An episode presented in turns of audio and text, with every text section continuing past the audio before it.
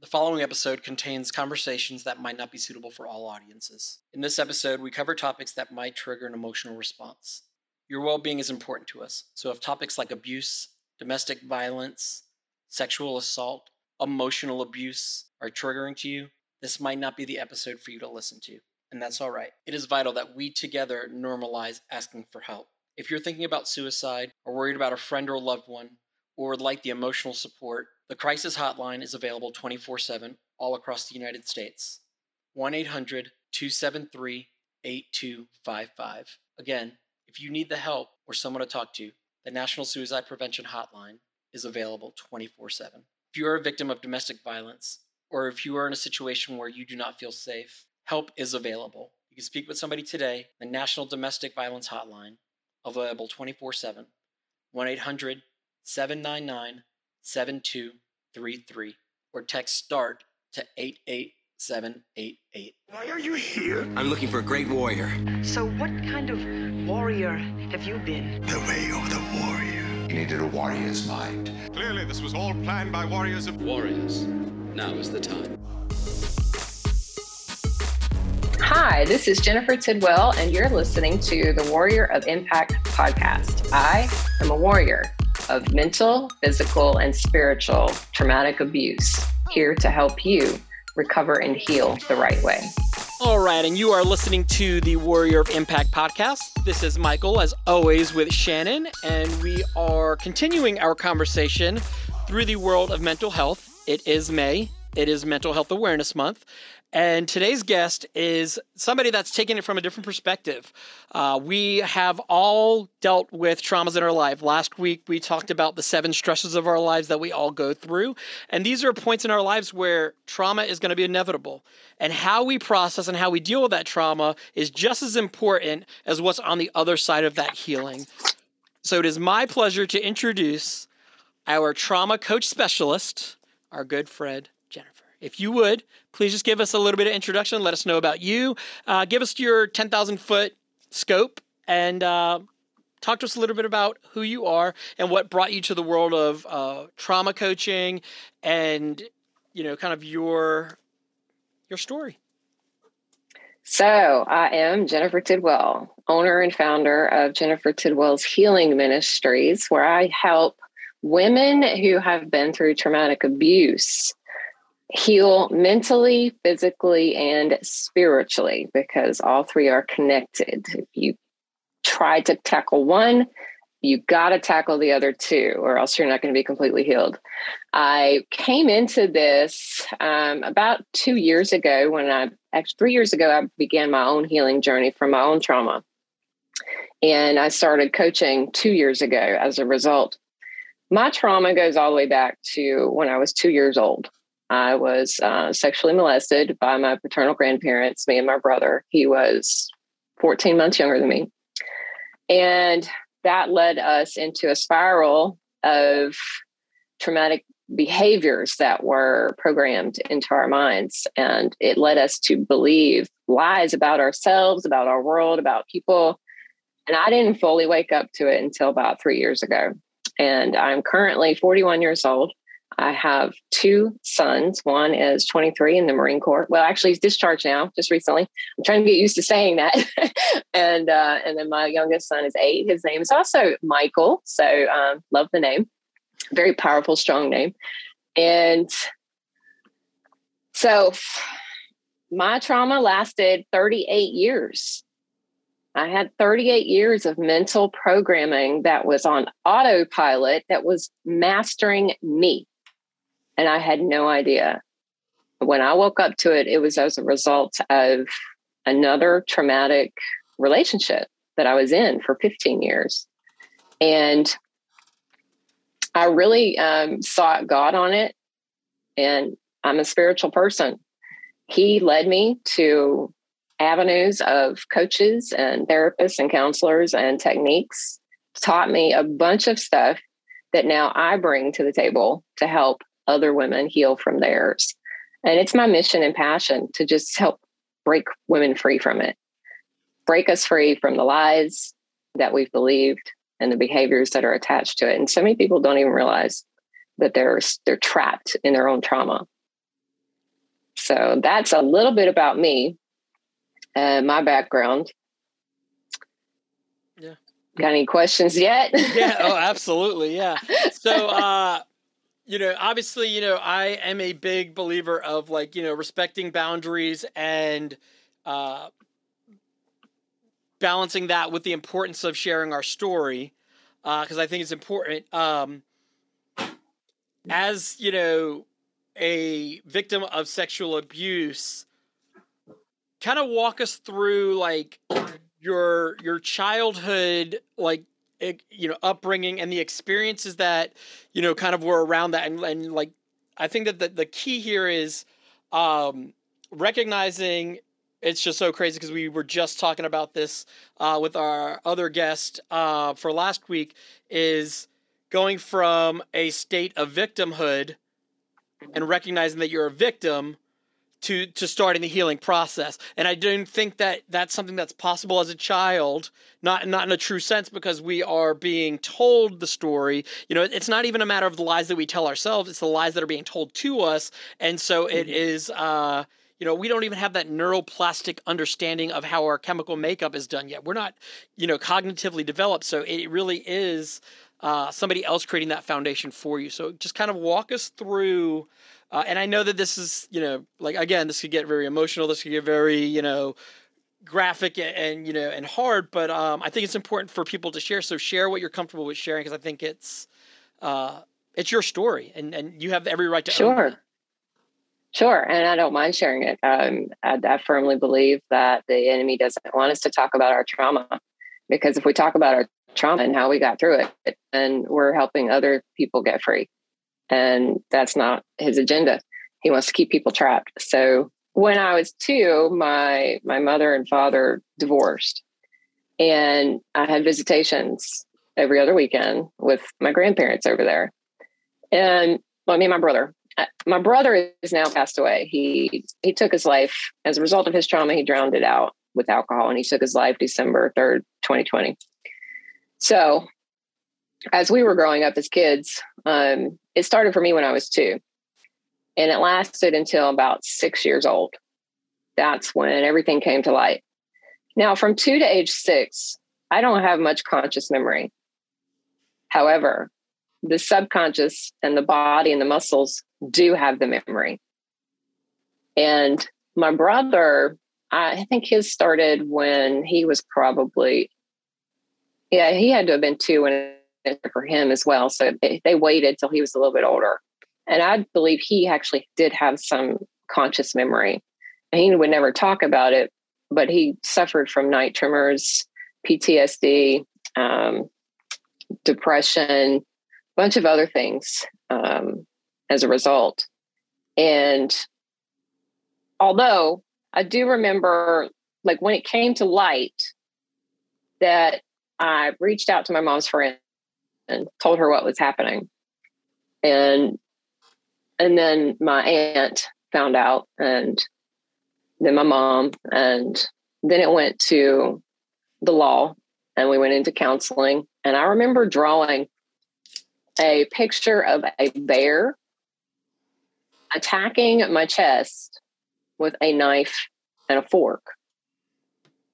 And this was um, this was in West Virginia. My grandparents were were religious leaders. I'm going to put you that way. um, and they would now the stories like you said the stories that have been told to us this is their stories that to, were told to me later in life as i was putting the puzzle together and i even met up uh, in 2010 i reconnected with my dad and found out i had other siblings so i reconnected with my older sibling and she told me some horrific stories as well so as i'm piecing all this together and getting to know my siblings uh, I still have, don't have anything to do with my father.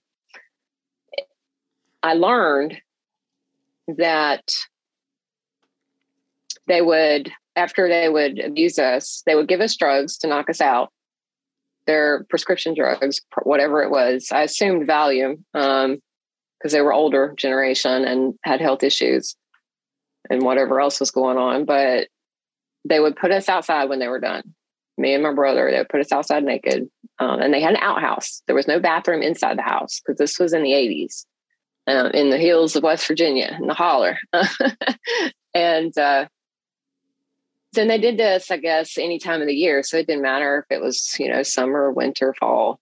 Um, we were outside naked, keeping each other warm.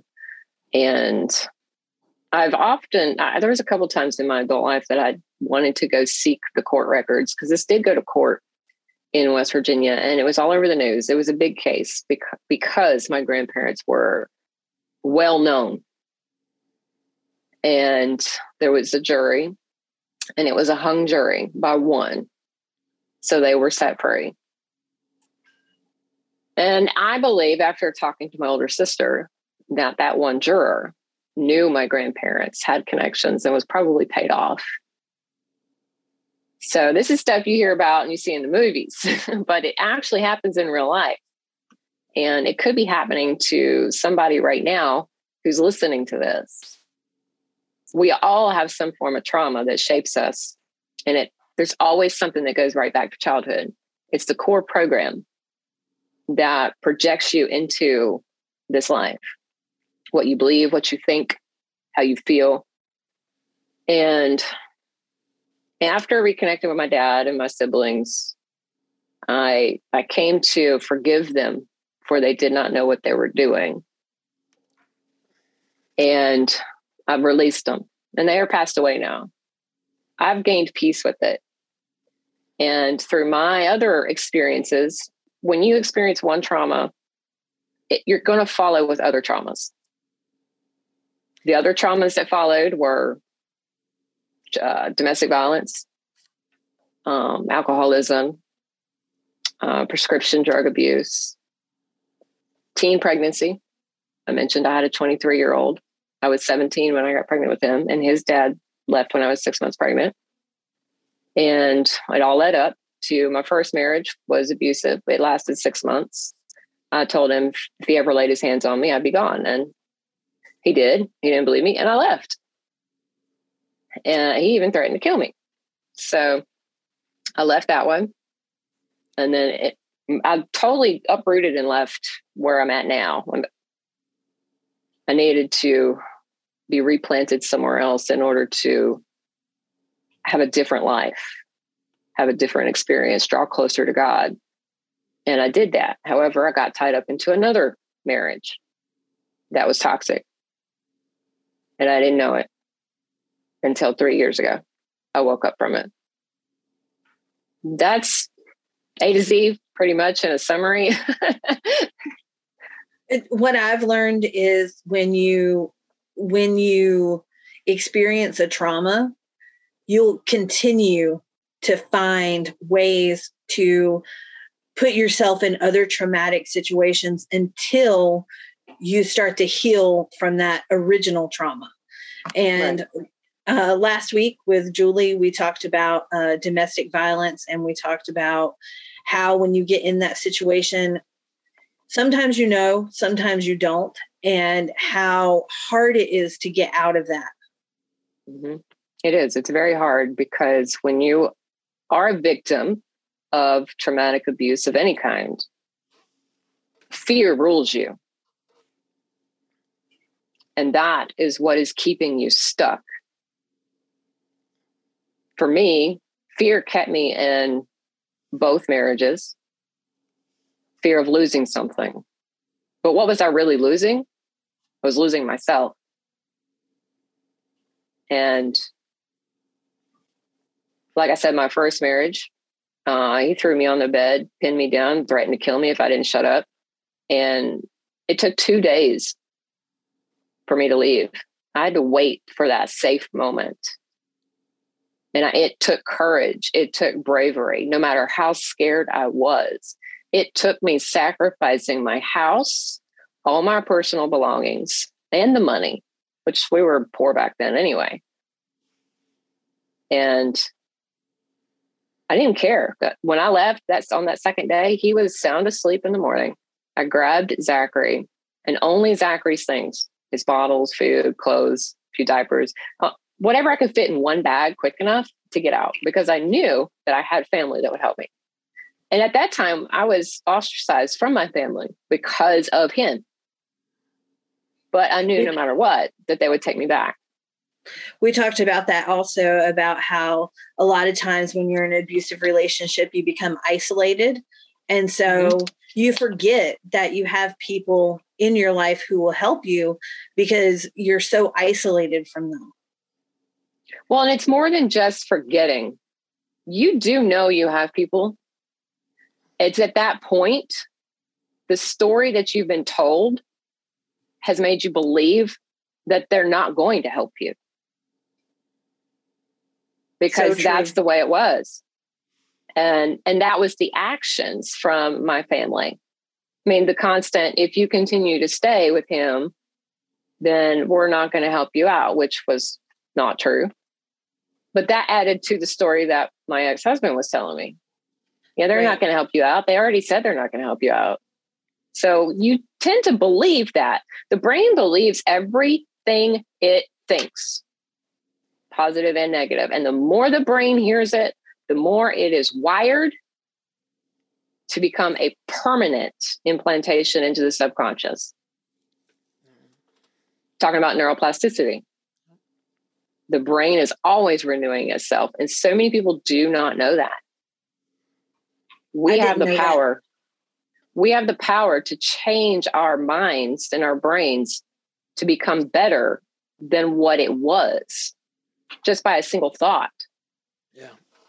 I think it's the. We talk about the, that too about reframing your mindset and mm-hmm. reteaching yourself, um, reteaching yourself to have a different mindset, which will help you change your life. Exactly.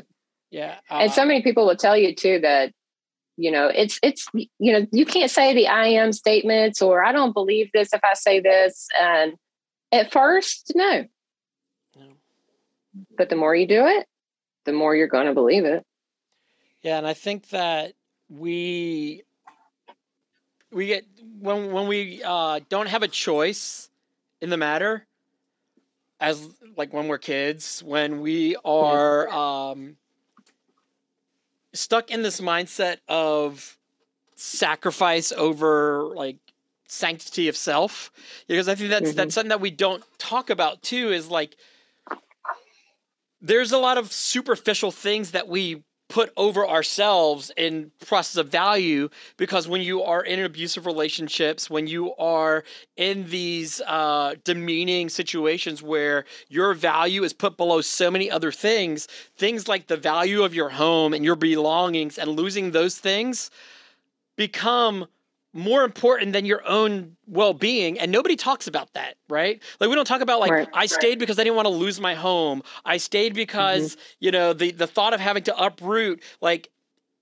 I, I, I would rather it be done to me than my my kids or this or that so i'll just deal with it and, and i don't think we bring light to that enough you know because mm-hmm. in hindsight now we know those to be superficial reasons but in the moment like you're just trying to survive you're just trying exactly. to, to to breathe and and whatever your justification, you have every freaking right to have that as your justification in the moment. And and anybody that doesn't get that, like um I, I just wish for them to have that understanding and compassion because nobody chooses to be a victim of abuse of any sort. Nobody chooses to to be, you know, the the rug that other people walk over, right? It doesn't. Right. It, it's not like you wake up and you're like, hey, today I'm gonna decide to start this relationship for the next you know 20 years of my life and you know whatever i'm good you know nobody does that and and i think that that is the the idiotic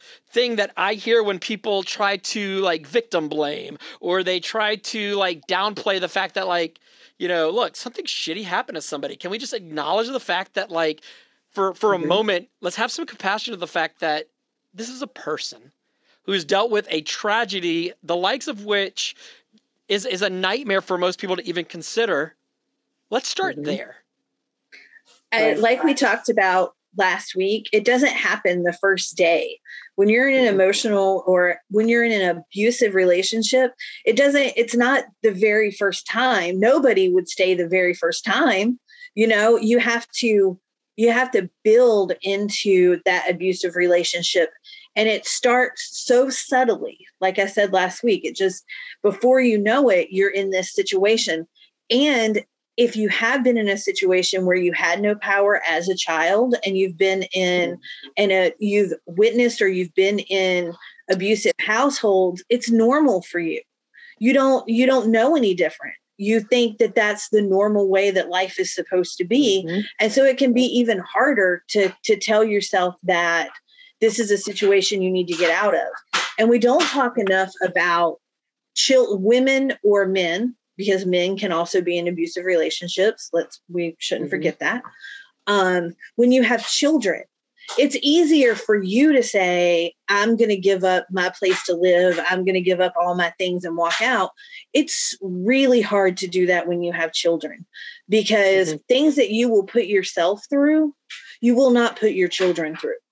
I can sleep in a car, my children cannot, you know? And so it becomes really difficult, especially when you're in a position where you either make less money or you make no money to get out of that because when you have no money, how do you take care of your kids? And so you feel forced to stay in those situations. Yeah. Yeah. And the, you're, you're, you guys are so right on. Um, growing up in it as a kid, the kids do not have a choice.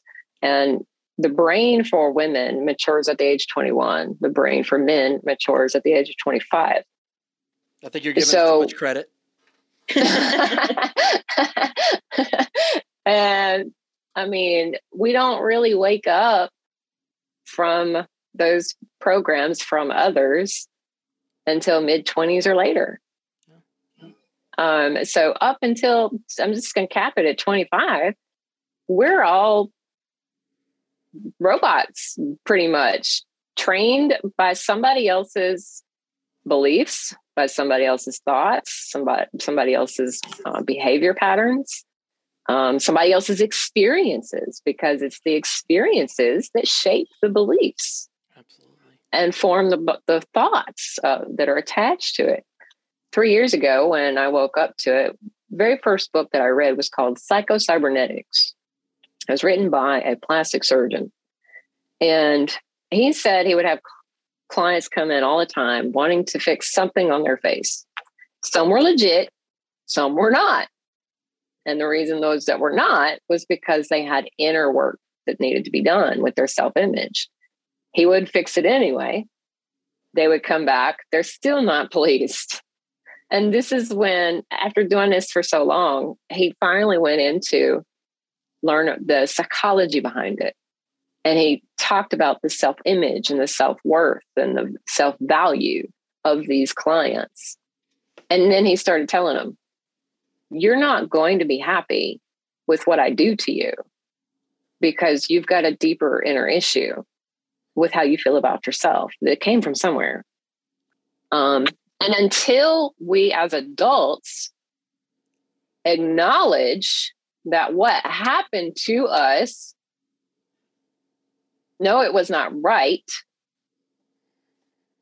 However, it taught us something about ourselves that we need to face so that we can grow in a new direction. We have the power of ourselves, our minds, our bodies, and our spirits to make those changes. The, the cliche is you want to change your life, change your thoughts. And that's true. But so many people don't believe it because of the it's like you said, this is a norm for people. Yeah. The behaviors we all grow up with is a normality. Right. We only But you know, see we only know what's sorry. Our, our, life. Our reality is based upon our experiences. So if this is mm-hmm. the situation that you're in, and, and I think that's probably one of like the sad, you know, I mean, there's sadness, and and that's not. I'm not saying that Mm-hmm. This this is not a place of pity. This is not a place of downplaying. It's like, but there's a sadness that we have to recognize about that, right? That mm-hmm. you, like many other uh, childhood victims, and I have a soft spot for uh, any child that goes through anything other than the security of the life that they should be granted. That's why I sit on Safe Child NC, you know, uh, Parent Advisory mm-hmm. Council there's there's certain things that we need to make sure and, and protecting our children and if they're not being protected by their parents then there are people that need to to make sure that we are doing that um because that's their reality and that's all they know and it does set up Right. that foundation i think that that's hard for people to wrap their head around but that's their reality that's all they know that is their normal Yeah. they're being Mhm. bred you know and we talk you know uh, that that is a prime you know part of uh of of the victim state it's like when an adult is doing something to a kid they're they're grooming them they're breed you know it's that breeding mentality of Mm-hmm. cultivating that that life for them and and they don't care about the outcome they don't care about what it's like 38 years later for them Right. it's it's their initial satisfaction for whatever you know uh, whatever the perversion is that leads them that way you know um, Mhm. so I'm, I'm curious when you're going through this uh, as a child and, and to your to the memory i know that there's probably a lot of dissociation and things that were probably blocked out you know from your consciousness but obviously this happened in the 80s now you know in uh you know in the the late 2020s we are uh, equipped at a elementary school level at a pedi- uh, pediatrician level for them to really be keened in on looking for these markers and these telltale signs of abuse.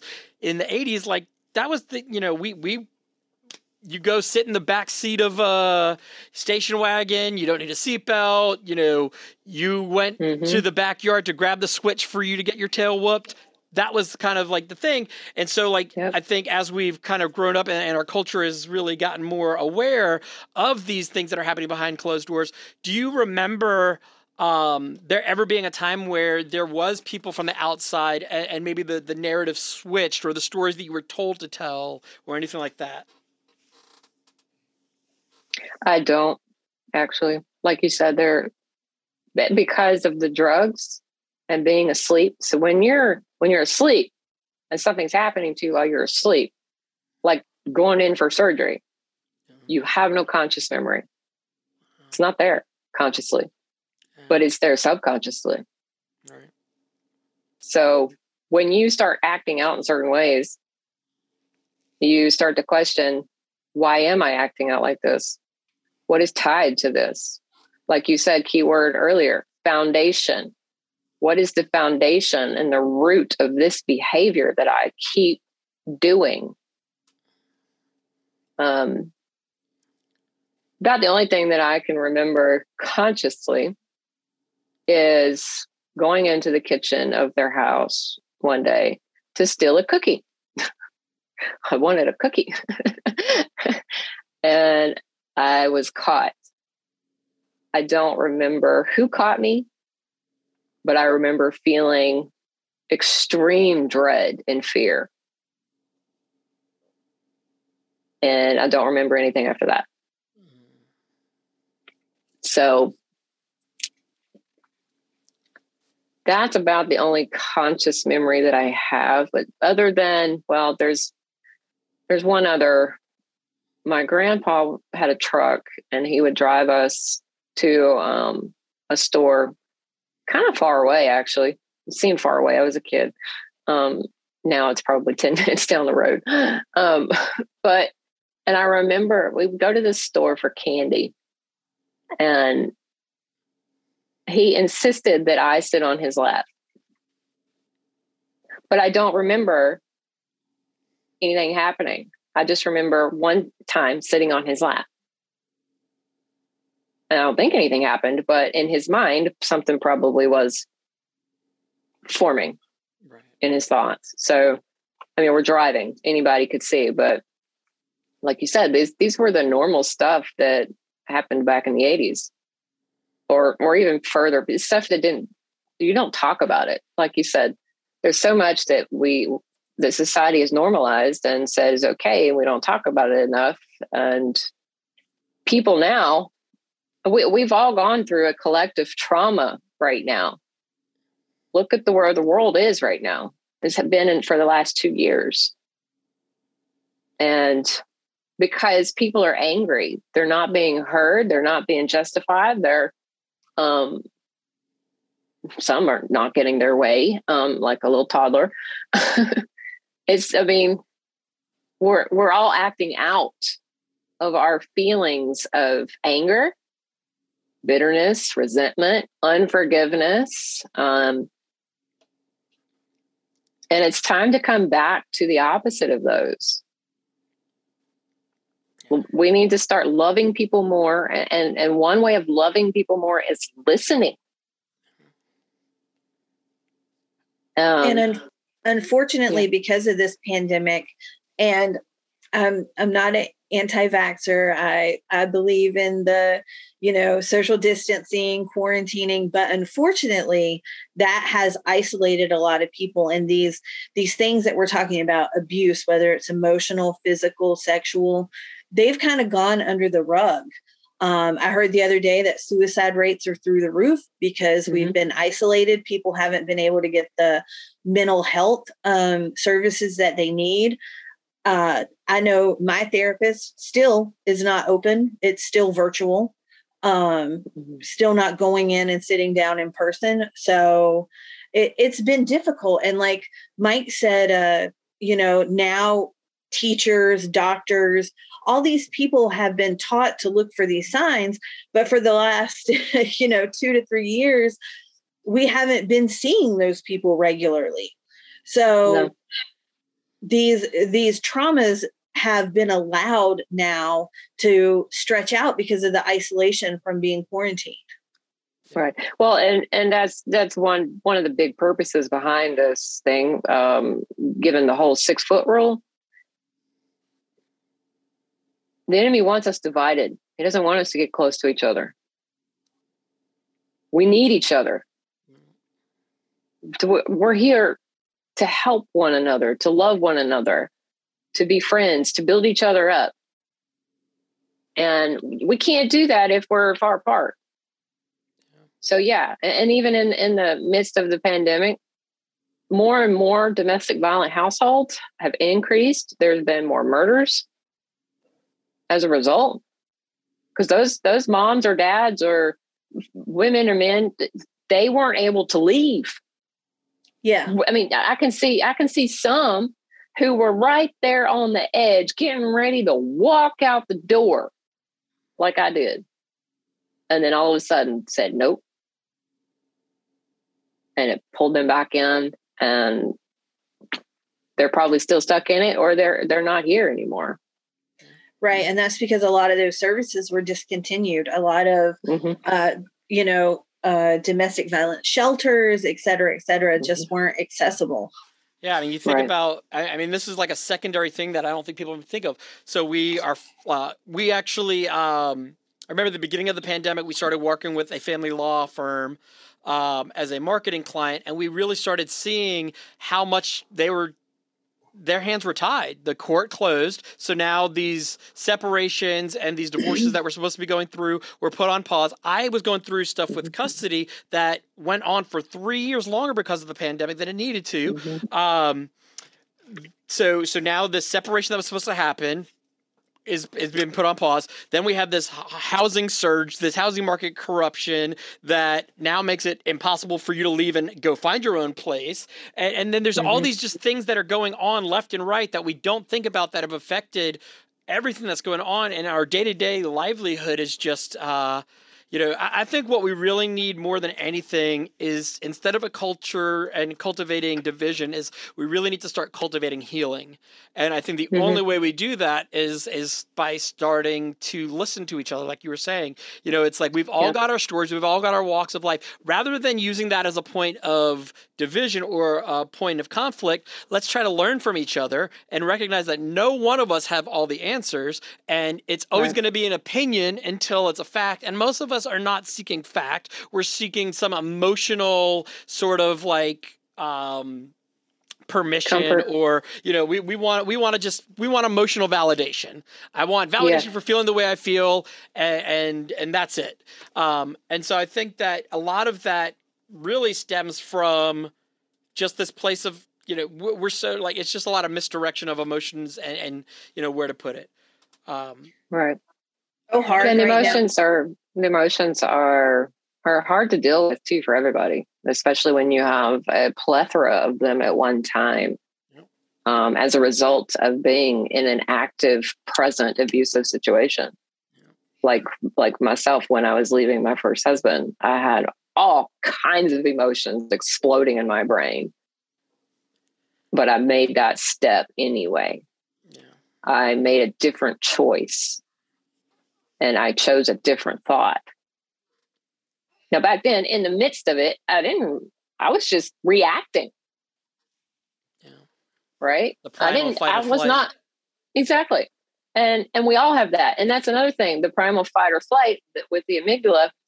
We've had so much happen in our world that even our amygdala believes that some of the things that we we want to fight from or flee from aren't even worth fighting and fleeing from. Like, I'm afraid to step outside of my house and sit on the step because um, there's spiders all around. I mean, I'm not dissing, you know, any kind of phobias, but we can kill a spider. But that's something that is that a life threatening? This is my whole point here. Is it a life threatening fear where you're fight or flight? The life threatening fear, fight or flight should be I have a bear running after me to attack me. I'm not going to stand there and let it. I'm going to run. That is a legitimate fear. Okay. Um, other fears, especially for women or men in abusive situations. Um, trying to think of one that that I had. I know a big one is money. Well, yeah, money is a big one. It really is. Um, because that, yeah, that was for me. E- even in both situations. Well, my first marriage, I was the I was the breadwinner until I lost my job, and then my car was repossessed, and we actually were homeless for one week, and then we stayed with his grandparents, um, and got ourselves picked back up. We got a trailer, and it was in the trailer when that incident happened and then I left. And so finances, yeah, afraid of how am I going to survive financially? There are resources out there. Some take time. Yes. Some take, you got to prove this and that, but they're there. And if you don't act now, then it's not going to happen when you need it. Like some places have waiting lists. If you want to if you need a house and in like the section 8 if you need a house go get on that waiting list now. Don't wait one week two weeks two months three months. If that's what you really need to do do it now. Act now for your own protection your children's protection um, another fear would be um, afraid to here's one that's not really legit okay but like afraid to clean the house the wrong way. What kind of repercussion would that bring? It would bring a very loud argument, an abusive argument, where the kids are witnessing it. And it would break me down of feeling not worthy enough. And I was afraid to do the dishes the wrong way. But the truth of the matter was, I was never going to do it right his way anyway. Right. And I always try to point that out. Um, the dishes are getting done, aren't they? Yeah. Or if I'm cooking, coming to supervise and inspect cooking, I finally started standing up. I, I, I got some, I'm a warrior, y'all, and I will fight back.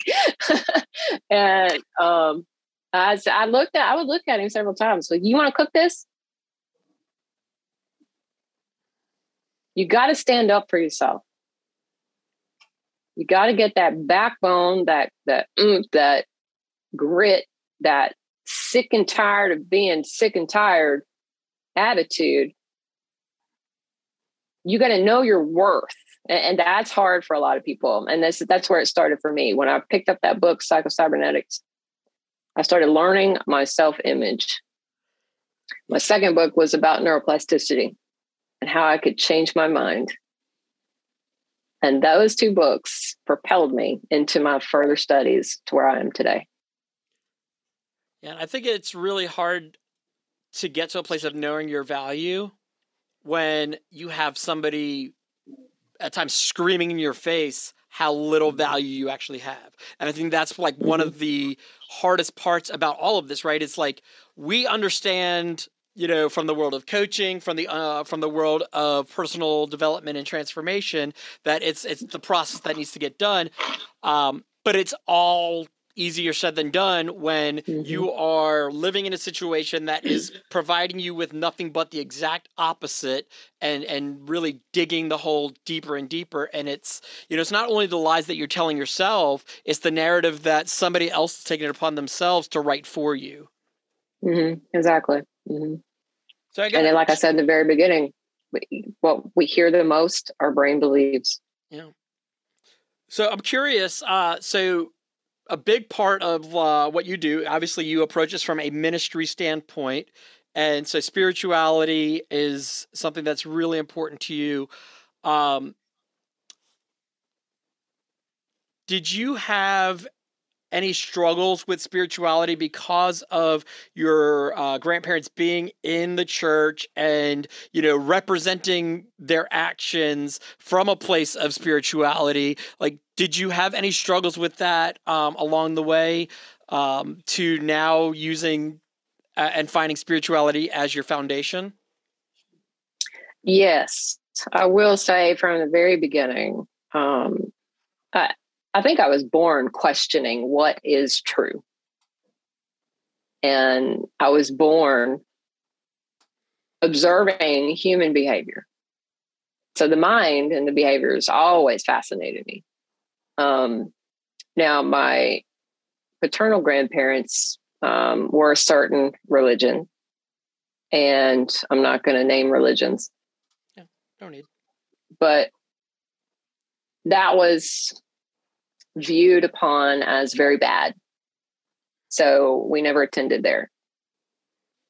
I grew up in a different religion that I, I no longer follow. I didn't like it. I didn't feel like I was taught enough about the Bible and taught enough about a relationship with Jesus. It was more traditions, rules, um, and knowing what I know about the Bible now, Jesus did not come for religion, he came for relationship. But after that, let's see, and I was probably in my teen years when I, we just stopped doing church altogether. And but when I was adult, that probably about 19, I started going to a different church, different religion.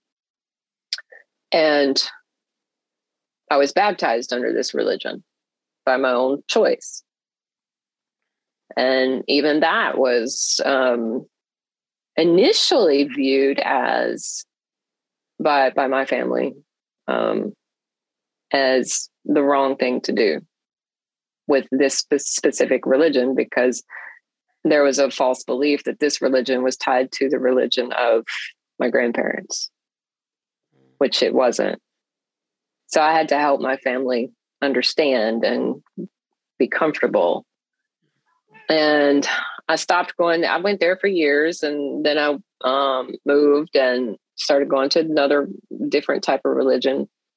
Um, I, like I said, I always searched for the truth.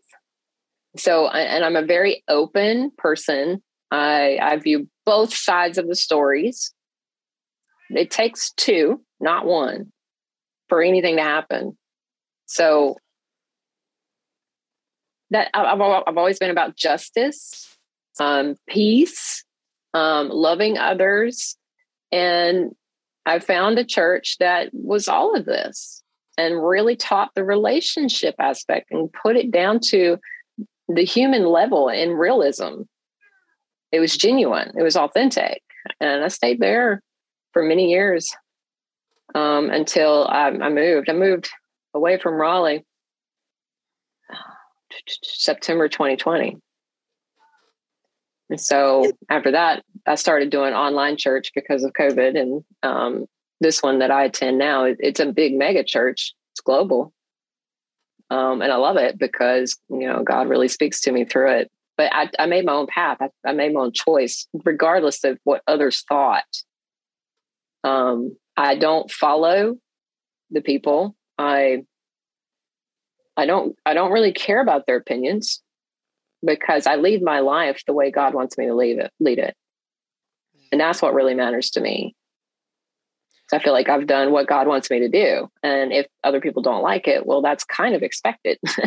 um, but I'm sorry, I don't live my life to please you anymore. Um, I'm doing what's right according to what God tells me to do. And I'm going out here with the ministry and helping others find their way of peace and love and truth and happiness and justice. You know? really hard journey when you experience something traumatic, especially as a child. When you go through something, it can be a really hard journey to get back to spirituality because you're so angry with the universe for allowing these things to happen to you. Um, mm-hmm. You know, when you think about whichever religion you believe in, when you start thinking about it, you expect that your belief system is going to keep you safe, right? And it didn't. It it let you down. You and so there's a lot of anger as in how could you allow this to happen to me? How could you allow me to get into this situation? And so it there's there's an element of learning to forgive on a spiritual level also mm-hmm. the mm-hmm. universe a higher power for allowing you to go through those things and you have to find that element of faith to say sorry you have to find that element of faith to be able to say yes this happened to me but i'm still going to have this faith i'm still going to allow myself to be a spiritual being exactly mm-hmm. yeah and that's and that's where i'm at now i've I've had experiences and ventured different types of religions, different types of spirituality practices, and I've observed, and I'm still learning. There's a whole lot more out there. Um, and I'm open to learning why people believe what they believe. And if their life is worth living, then maybe I should pay attention. Yeah. I love uh, I love um, studying all forms of religion and spirituality because I think you do learn a lot about uh, individuals, cultures. You learn a lot about um, just mm-hmm. like the triumph of man. Like you think about it, like empires have been built and destroyed over our belief systems. You know, uh, love and love and mm-hmm. religion. That's about it. Love and religion yep. are the cause uh-huh. of like a lot of our greatest atrocities, but also of our greatest triumphs. And I think it's important yep. to recognize that. Like, you know, yeah, I think it's really easy to say like, you know, all wars are fought over this or that. Like, well, no, like th- there's a lot of good that comes from it too.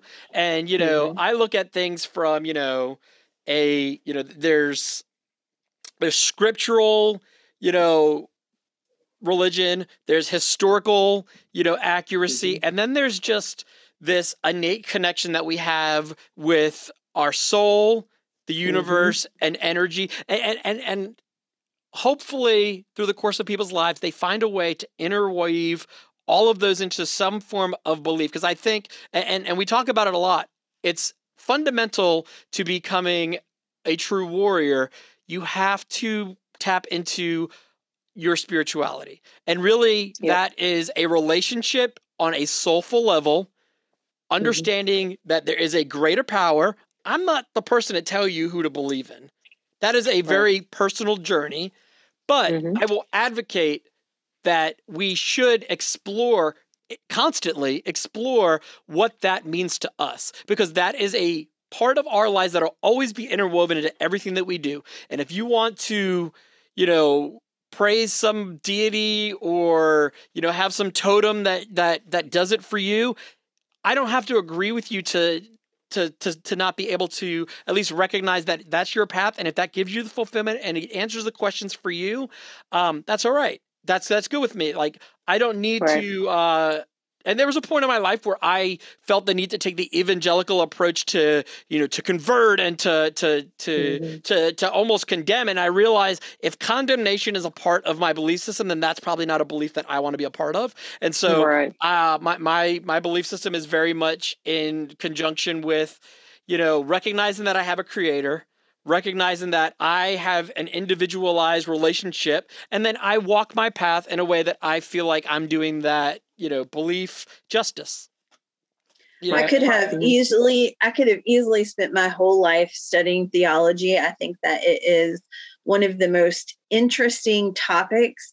But what I have learned through, and I'm sure uh, Mike and Jennifer will agree, is that at the base level of every religion we want the same thing right to mm-hmm. serve mm-hmm. and to love one another to and i think that like mike i might not agree with you i'm not a christian i might not agree with where your belief system comes from but i understand that we need to respect each other we yeah, don't have yeah. to we don't have to agree with each other but at the at the very bottom of every belief system is we want to love one another and we want to show mm-hmm. grace to one another. And i think that that is the important thing. And kind of like mike said for me any religion that forces you to hate someone or consider someone evil or like you said condemn someone that's not a system that i want to be a part of. Right nope. Because even when you even when it, with theology and you go back and research the text and the scriptures um Jesus didn't come to condemn. No, no, no. So why should we? Exactly. Like that's not a good thing. Love is the ultimate goal. And and if you look at all the religions and belief systems, they also all have a belief that there is a higher being. Yep. Absolutely. It's called we just call it different things. Exactly. It's, and so I think it's like it's like a it's like a word in the dictionary that changes its definition every decade. For me, what I always think to myself is we're all on a different path going to the same place. So why are we arguing about it? Exactly. You're because we all we all have a different journey, different purpose. Right. But the the same goal is to be with each other, to help each other. We all have different gifts and talents and if we're not in tune with ourselves and our own spirituality, we're not going to know what we're here for. Um, it all it all goes back to um, I'll take it back to business for a second. That I used to be afraid of offering people my help because I would think that they would think I was being salesy or trying to push stuff on them. But what I discovered in business is true in life, and that is someone out there needs what you have. Doesn't exactly. it have to be business related? It could be someone out there needs to hear your story. Someone out there needs to know what you've been through because that is going to be of value to them. Yeah. And I'll take that a step further. I recently heard this perspective and it changed the way I think about it. You not sharing that is actually the most selfish thing that you can do. And I'm not saying that Michael to Shannon or Michael to anyone. It's if right. you have a skill set, if you have a story, if you are if you're afraid of like, well, I'm putting myself out there, it's a selfish act to not share it because you are being equipped with a gift. And and that is no different from religious structure to putting a light under a lamp. You are hiding it from the world and you need to just glow. And, and if, and if you're hiding that, that is no different than allowing people to go through persecution or going through the hardships they're going through when you have the gift that can give them the solution. The reason why I bring up mm-hmm. spirituality the way that I brought it up is I think to ignore that there is a fundamental part of spirituality that helps with things like mental health now, mm-hmm. I don't think we can whitewash mental health away and pray it away or anything like that. No. I don't think it's that simple. And to do that, I think would be a little bit naive. But I think we've all been in some environment of a church structure or know somebody, you know, to where that's the approach, right? We're bringing things taboo to light now in in in 2020s in 2022 that you know. I think it's okay to be like, yeah, there was a time in life where I I, I went to a church where we're like, you pray it away Oh, they, they, Mm-hmm. they've got the depression. They've got that depression. They've caught the depression. We've got to pray it away. Like, and you know exactly what I say when I say that. That's not what I mean by spirituality plays a role in our mental health growth. When we have a relationship with with a being beyond ourselves, or or really the relationship with ourselves on a level of understanding our soul, like we are not the voice in our head kind of level, Mhm. then we recognize that we are really connected in a way beyond just our rational thought and, and what we understand. We can only like perceive what we can comprehend. When we believe and Mhm. understand, and that's where faith comes in. We have this faith that there is something beyond our understanding, our logic. You know, that's like saying, uh, I could rationally understand the depth of our universe, an ever expanding, ever growing, ever continuing universe. And that's like me saying, oh, yeah, I know what the end looks like because it looks like the beginning, and knowing that it being a cycle. It'd be impossible. And for me to try to rationalize that, what we need is to understand that there is what I call that destination unknown. It's Mhm. that it's that part of going somewhere on that path. Don't know where I'm going, but I know where I'm going is where I'm supposed to be. Mm-hmm. Yep. And, Mhm. and then when we have that, that invites things like boundaries and grace and self love and shifting our mindset, which are all things that are required to not only heal from a place Mhm. of you know our heart being healed and forgiving and developing the life that we want and and really attacking things like mental health you know there's no way in, in there's no way in hell that i could have been able to even approach dealing with my ptsd if i was not fully prepared to recognize that there are things beyond me. Mhm. you know like because i think that that's the thing right? When we are dealing with mental health we are saying i'm the only person with this problem. I'm the person dealing with this and and it's not i'm not i'm not saying that to a place of like condemning or or victim blaming by any means but that's the mindset we get in right? We're the Yeah. only person that is dealing with this struggle so how can anybody help us? We are the only person who uh, is dealing with this level of pain because our thought to be able to believe anything other than that sometimes we just frankly don't have the energy to believe. And that's okay. Exactly. and that is okay. It is okay to be not okay and that and if, Mhm. if anything else that people get from this it's give yourself some grace and recognize that it is all right to be a mess fall apart That's right. sit in your mess and and then the goal is like you know just don't unpack and live there but like there's times in your life where you're like yeah no I'm, stuff's not right but by being able to recognize that there is more there, there's there's life on the other side. There's opportunity. There's growth. Um, i think that the importance and i've been talking about this a lot throughout all of may is we need to normalize asking for help because that is where it starts. We need to build our support team. We need to find people that because we can only do so much of ourselves. And this is a very solo path journey.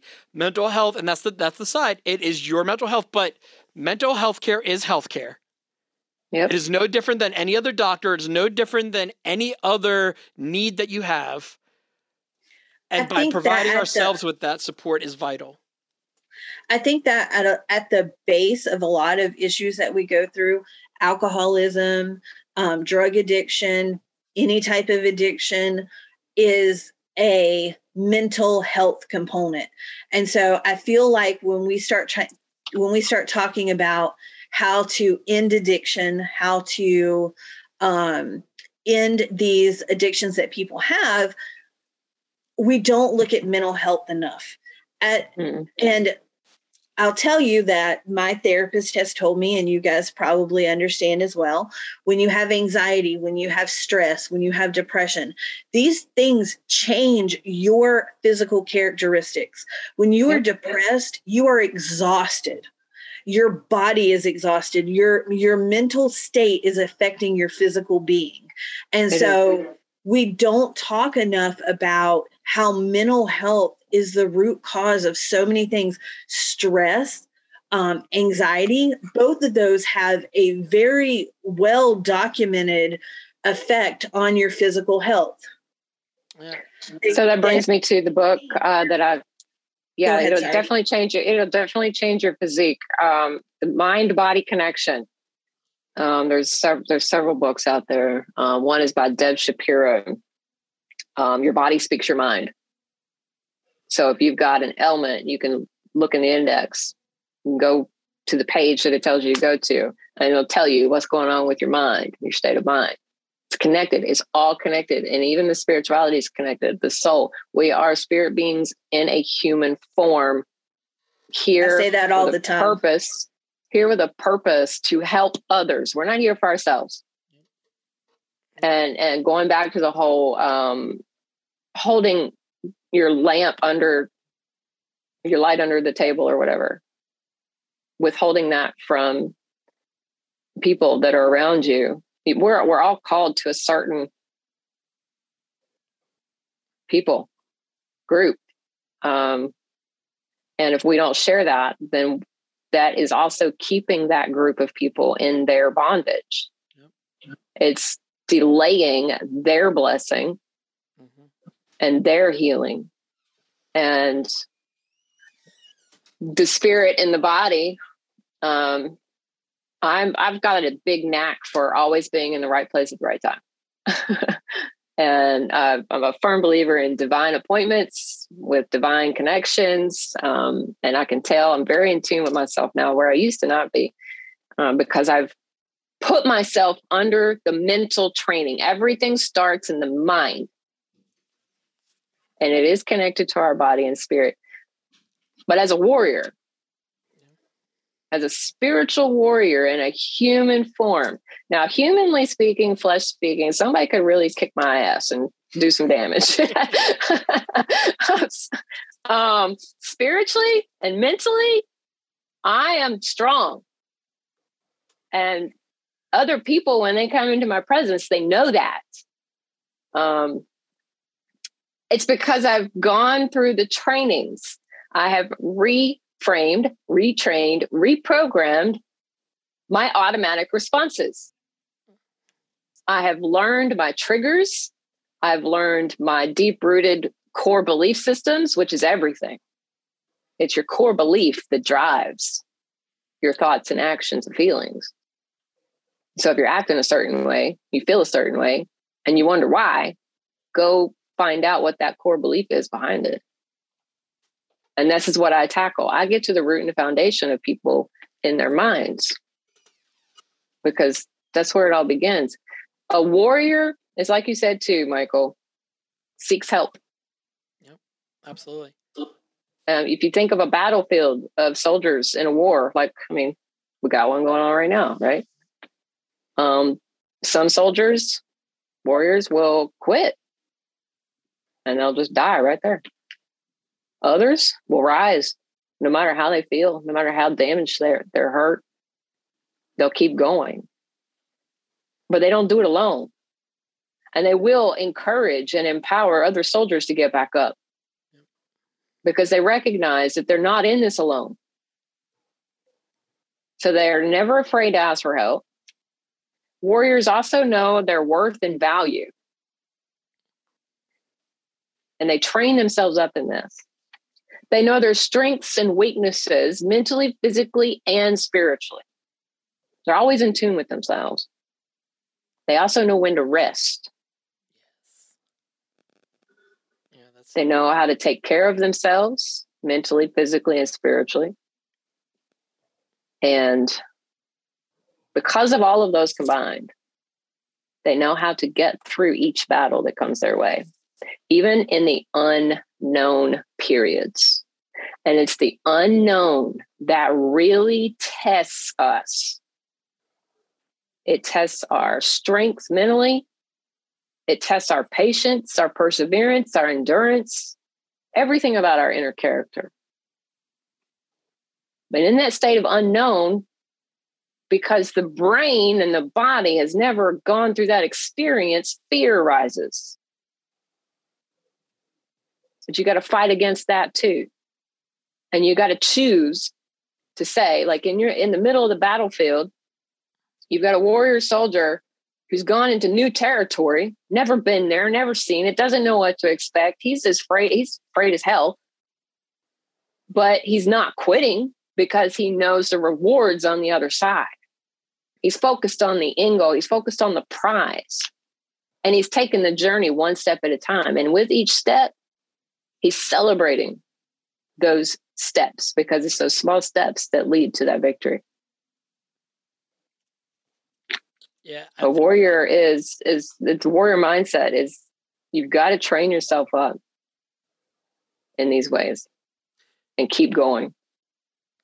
I think one of the key things that you're talking about there too, it's it's it's not about having an absence of fear. Like yeah. it's recognizing that you have the strength. The thing that I hear and the thing that I recognize, it's fear is not absent, but what is absent is shame. Mm-hmm. I have no shame behind the decision. I have no shame behind the fact that I know that I am afraid because I am strong. Right. Yeah, and you're not we, you're not we, ashamed scared. Yeah, because I, I, I, fun, I fundamentally believe that how we see ourselves is how we treat ourselves, and how we mm-hmm. treat ourselves is how we serve others. We serve like that's where we serve our like we serve others from the same place of how we treat ourselves. So if we're not treating ourselves properly, we're not serving others in a way that they deserve. That's why self love is so important. It's vital, and it's not some mm-hmm. Instagram catchphrase. It is vital to the work right. that we do because if we want to serve others truly, with intention, with purpose, then we have no business breaking ourselves down to a place as minuscule as the places that we force ourselves to live. Right. That's why I fundamentally know this is my purpose.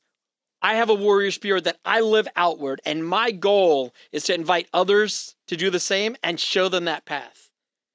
Because when we do, it is the ultimate way of living in purpose. It is the ultimate mm-hmm. way to mm-hmm. serve others because the strength shows. I don't need armor because I know the strength is in there to, to go to battle when I need to.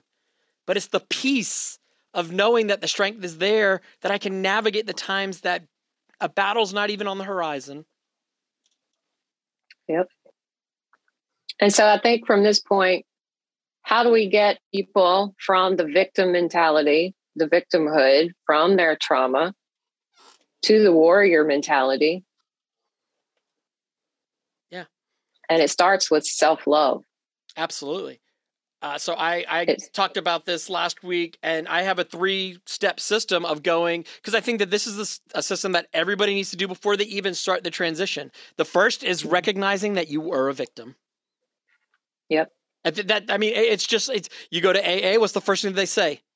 You know, you mm-hmm. have to admit that you have a problem and, and recognizing yep. that there is a need for growth. You have to recognize. So first, you have to recognize that you were indeed a victim caveat to that is recognizing that you were a victim without taking residence in victimhood. Exactly. You know, like it, you don't need to be a victim, you don't need to be a martyr. Just recognize it, acknowledge it without trying to fix it. The next step is the process of education, recognizing mm-hmm. Finding the resources and the tools so that you can come to terms with and and and do the things like forgive and start the path of self-discovery and then through mm-hmm. that, the third and final process of enlightenment in this sense is starting to recognize the strengths that you already withhold hold in yourself that are present. So recognizing that the strengths that you're seeking are already present in you. And then in that process of transformation, you start honing those skills through developing the mindset, recognizing mm-hmm. the strengths and your gifts, understanding and strengthening your belief system of your spirituality and letting your soul ignite and then sharing that with the world, invigorating your life with the adventure that it is, and then becoming visible and being vulnerable and allowing through that visible vulnerability to share your story, be seen, and that is ultimately how we deliver impact. And I want to add one thing to this whole process of renewal. There's also a requirement of shedding the old. Yep. When you shed the old part of you, your old thoughts, your old beliefs, even your old environment. You will go through a sadness and a grief process. Yep. And so it's critical that when you grow into the warrior mindset, to have help by your side, trusted help by your side. those who have been there, done that, experienced it, are true, truly compassionate and understanding with you. And not just there for you to dump on their shoulder and then they go away and not really care about you. And don't you don't requ- it doesn't require 10 people. You can have three trusted sources to help you on this journey. And actually, I would probably say that, in my opinion, that would be the minimum requirement three to help you on your journey to recovery, healing, and into that warrior mindset because it's not going to be easy. Yeah. Yeah, and I, I often say the cost for the life you want is the life you had. Yep. You got to be willing to give up that life Yep. and everything attached to it. Absolutely. I think that's a perfect transition to our hot seat. Mhm. So we will go into uh, our, our three questions that we ask all of our guests. Uh, really, this is an opportunity for us to to lean on our other voices that that we bring on the show to define what it means to be a warrior. And so the first is how do you define what it means to be a warrior? And you know, I wrote these answers down. I don't know where they're at right now. Uh, how do I define what it means to be a warrior?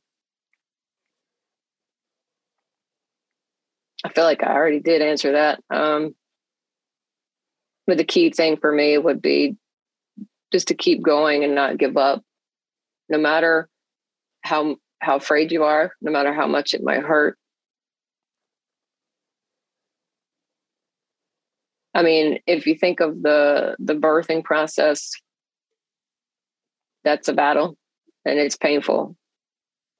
And you can't stop going in labor. I mean, that baby's got to come out. so you keep pushing no matter what. And you don't listen to the outsiders, especially those that are trying to bring you down or keep you back into your old life. But um, yeah, defining a warrior is not giving up and keep going. And we just spent over an hour of prime examples. But for yourself maybe uh, how would you say that you have demonstrated that in your life? What is like a moment of uh, pride for you? Like like boast on yourself a little bit how you have demonstrated not giving up that you recognize?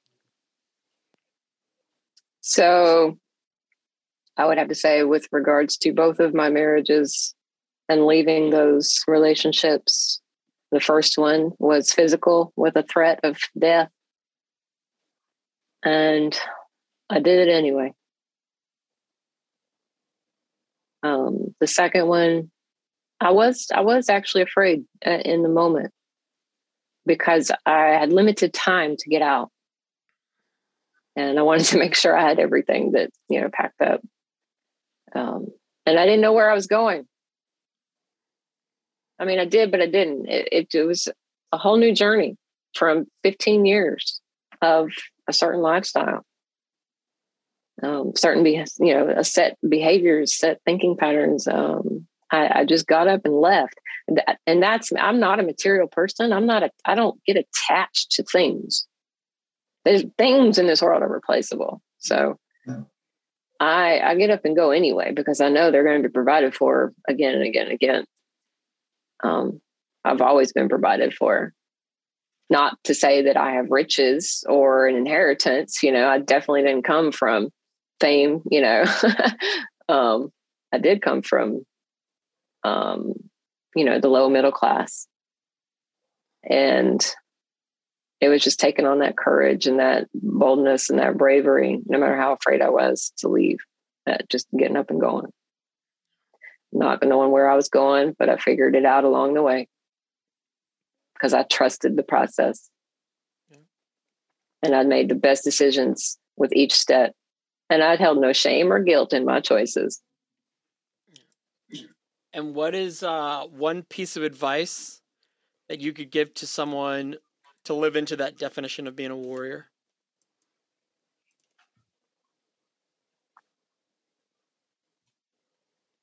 I would say it'd be ask for help. Yeah. Do not be afraid to ask for help. That's key, for sure.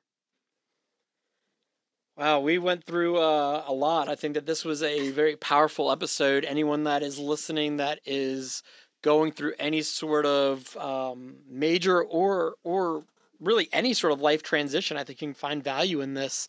Uh, you know, I think like we've talked about many times in the past, trauma is uh, in a lot of ways inevitable. You know, there there are these life stressors that are these things. It's a matter of equipping ourselves with the right ways to navigate them in the most healthy of ways. Um, and that's why uh, we, we're so blessed to be able to have so many voices that just break this Absolutely. down in a way that navigates people. So thank you so much for being on. Uh, one of the things that we like to do at the end of all of our episodes, uh, you'll have a chance here in a minute to, to talk about how people can work with you and, and where they can find you. But um, is to leave some space for you to maybe talk about things that you didn't get to talk about. Uh, obviously, in anticipation of you know being on the podcast, there might have been some things that you had in your mind that you want to talk about, and so if we didn't get to talk about it, it didn't come up in natural conversation. We try to save some space. So if there's anything you want to talk about or bring up or uh, mention, now's a great opportunity for you to do that. I feel like I covered everything. yeah, I think we, we definitely went through uh went through a lot, and I think that it was uh it, it We it's took gonna a just, deep dive. it's gonna make for uh a great great opportunity to, to serve others in this you know using this platform. So speaking of that, how can people find you? How can people work with you? So my website's my name, jennifertidwell.com. Uh, you can find all my other links on there uh, at the top menu to all my other social media sites and other things. Um, it is a blog site, so I do blogs, um, and the links are tied to other resources. I am venturing out this year to speaking engagements in groups, large groups, ministries, um, shelters, churches, uh, anywhere in the US. Awesome. So if there's any group that's listening, a group leader that's listening, and you feel this story would be beneficial to your people, then you can contact me through my website. And we'll put And I'll be happy to there. yeah. And I'll be happy to speak with you and let's let's get a, a date and time and work together and put this mission out. Start helping people. Absolutely. So I normally finish uh, our episodes kind of with like a, a final thought, but I think that there's been so much powerful conversation during this. Uh, I want to kind of save that space for you to maybe end us with just a, a final note uh, to to kind of take us home. Uh, something you know about the, just the transformation of uh, trauma to thriving that that you've experienced, or or some hope for people that are listening. So, because of the trauma of my life and witnessing it from many others, everyone has some kind of trauma. I've learned that the impossible is possible. And what you really want to make happen is up to you, nobody else. So true. Perfect. You get to choose your path and journey from this day forward. You can stay in the trauma, the past, the victim mentality, or you can choose to move forward and start your healing process. And don't be afraid of it. And my final word to that regarding fear if you're moving in a direction in your life that you know will bring you good and you immediately start being afraid, you might be going in the right direction. So go after it with courage, bravery, and trust. Hey, Warriors, it's Michael, and I want to thank you for listening to the Warrior of Impact podcast. Make sure that you subscribe to us on your favorite streaming platforms and leave us a five star review. For more information, check out warriorofimpact.com. If you're thinking about suicide, or worried about a friend or a loved one, or would like the emotional support The crisis hotline is available 24 7 all across the United States. 1 800 273 8255. Again, if you need the help or someone to talk to, the National Suicide Prevention Hotline is available 24 7. If you are a victim of domestic violence, or if you are in a situation where you do not feel safe, help is available. You can speak with somebody today, the National Domestic Violence Hotline, available 24 7, 1 800 799 7233, or text START to 88788.